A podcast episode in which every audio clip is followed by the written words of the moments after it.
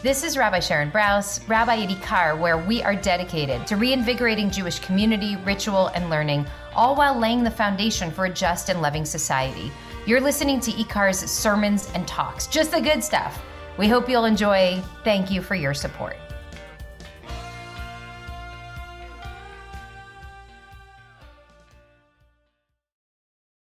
I am very excited to welcome up my friend, my colleague, and my teacher, um, in from out of town, Rabbi Keilah Lebell, to offer some words of Torah.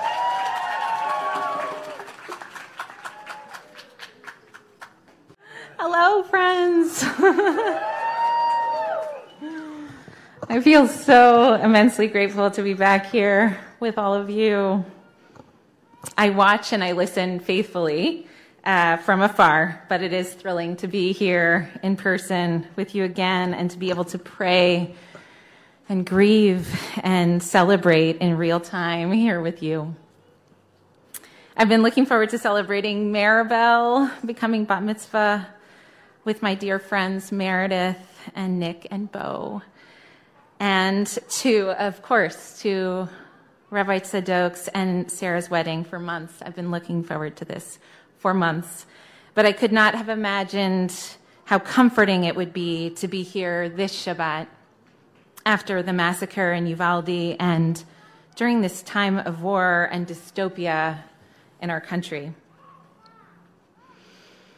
Like you, I've been oscillating between wrenching sorrow and incredulous rage, between fear and paralysis, between the urge to retreat and give up and the desire to get out and do something, anything, to end the madness that allowed the deadliest shootings in recent history to happen after we've been through this hundreds of times before. I don't have definitive answers today, and I'm not going to try to give them in this Devar Torah.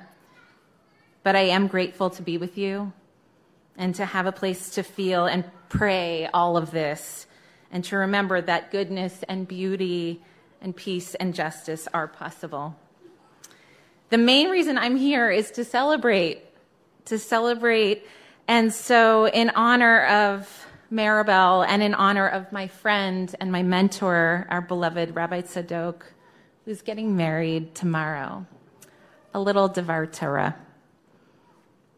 If you're keeping track, as Rabbi Kasher said, of the Jewish calendar or reading your emails from IKAR, you know that the festival of Shavuot comes one week from tonight, exactly 50 days after Passover, our celebration of liberation. Shavuot is the celebration of revelation, the giving of Torah. Like the other festivals of Passover and Sukkot, Shavuot was, in biblical times, an agricultural festival, a celebration of harvest and bounty. And it's also the Chag when we read Megillat Ruth, the book of Ruth, which is a story that took place during this season between the harvests of Pesach and Shavuot.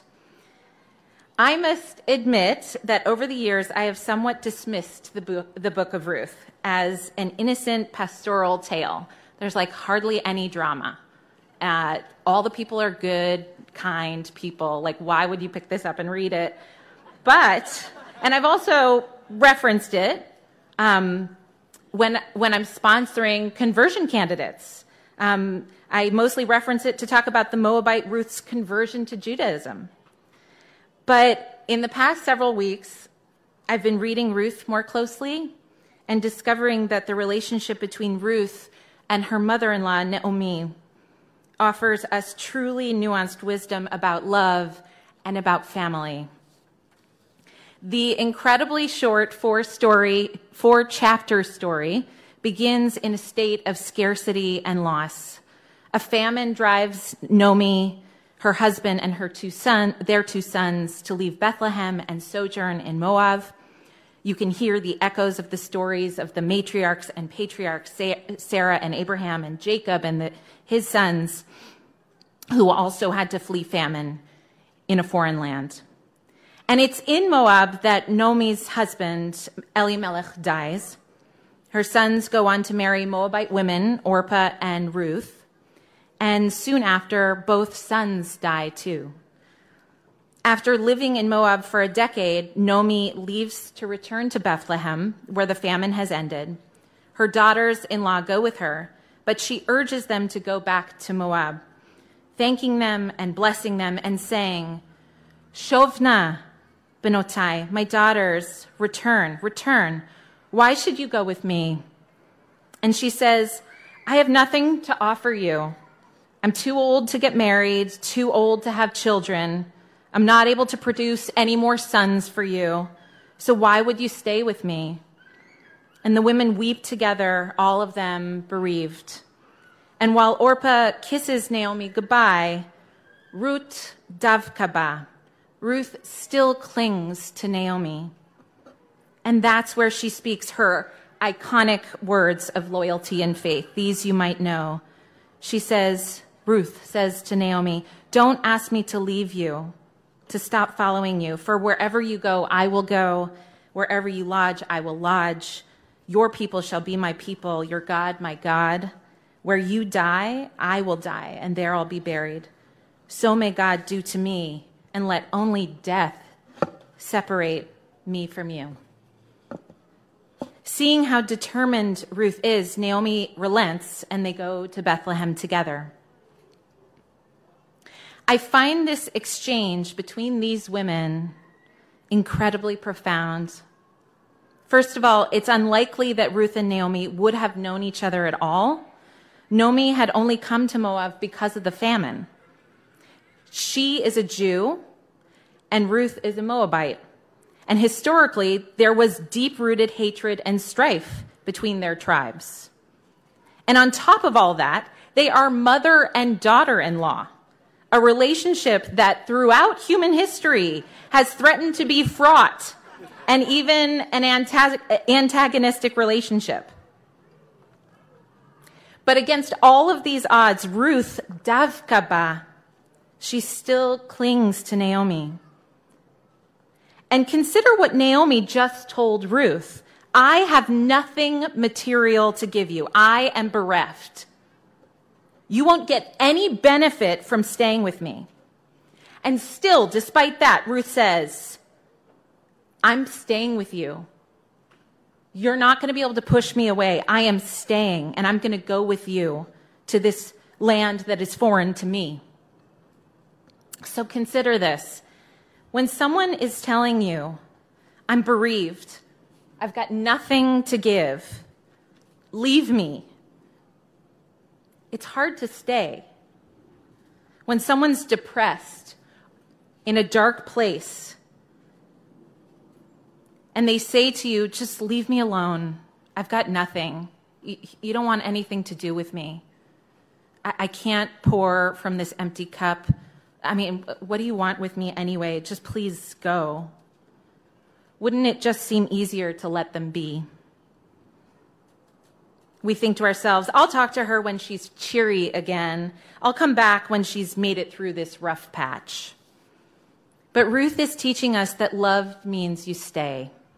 Love means you follow and you remain present with them in the darkness. She teaches us that love means staying present even when there's no material benefit to staying. You stay with them because you see the other person's humanity and you want them to be well. And Ruth teaches us that families, Maribel and I, we did not coordinate our drashot, but it's kind of incredible that she drew this blessing from Bechukotai, and I'm drawing it from the book of Ruth. Ruth teaches us that families are built in many ways and that they're built by love.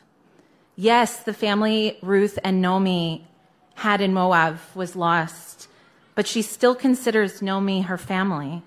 And together they go and create a new family in Bethlehem that both honors their mutual love for their loved ones and allows them both to continue their family legacy. When Naomi and Ruth first arrive in Bethlehem, Naomi's friends greet her excitedly. But she insists that they no longer call her Naomi. She says, Don't call me Naomi. Call me Mara, bitterness. For the Almighty has dealt bitterly with me. And she says, Ani halachti verekam Hashivani. I went away full, and the Holy One has brought me back empty. But it is Ruth and her barrier breaking love for Naomi that takes Naomi from a state of total emptiness to one of fullness and blessing. Ruth literally, when they arrive in Bethlehem, she literally goes and gleans from the fields to bring her and Naomi food to eat. And by the end of the story, if you know it well, Ruth and Boaz, a relative of Naomi's, they have a child named Obed. And Naomi, after thinking she is completely bereft and empty and has nothing, at the end she's blessed with a grandson. She thought her family would look and feel one way, but she discovers love and abundance and fulfillment in a way she never would have expected. And we see at the end of the story that Obed is not just any kid. He's going to be the progenitor, the ancestor of David, of King David, who we are told by our rabbis and in the tradition would one day lead to his, his children would one day be the Moshiach, the Messiah, the one who would bring ultimate peace. So it's Ruth's act of loyalty, devotion in times of the most darkness, this individual act of love that could and still might lead to ultimate, lead to ultimate redemption. On this day, when we ourselves are bereft and also celebrating marriage and bat mitzvah and family. May Maribel and Rabbi Tzadok, Harav Ronit Naomi, right? And her beloved Sarah and Noah be blessed with love and abundance with the, and with the wisdom of Ruth, knowing that love is transcendent and love is a choice, a choice that we have to make every day regardless of what life may bring. And that choosing love is brave and it will yield overflowing abundance and fulfillment. Mazel Tov and Shabbat Shalom.